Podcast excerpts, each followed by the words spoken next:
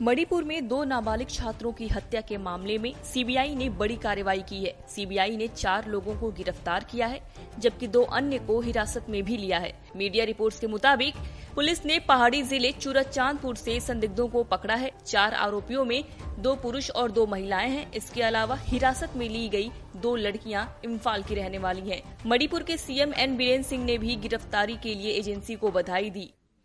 तो इसलिए हम एनआईए को और भारत सरकार को बहुत बहुत हम धन्यवाद करता हूँ।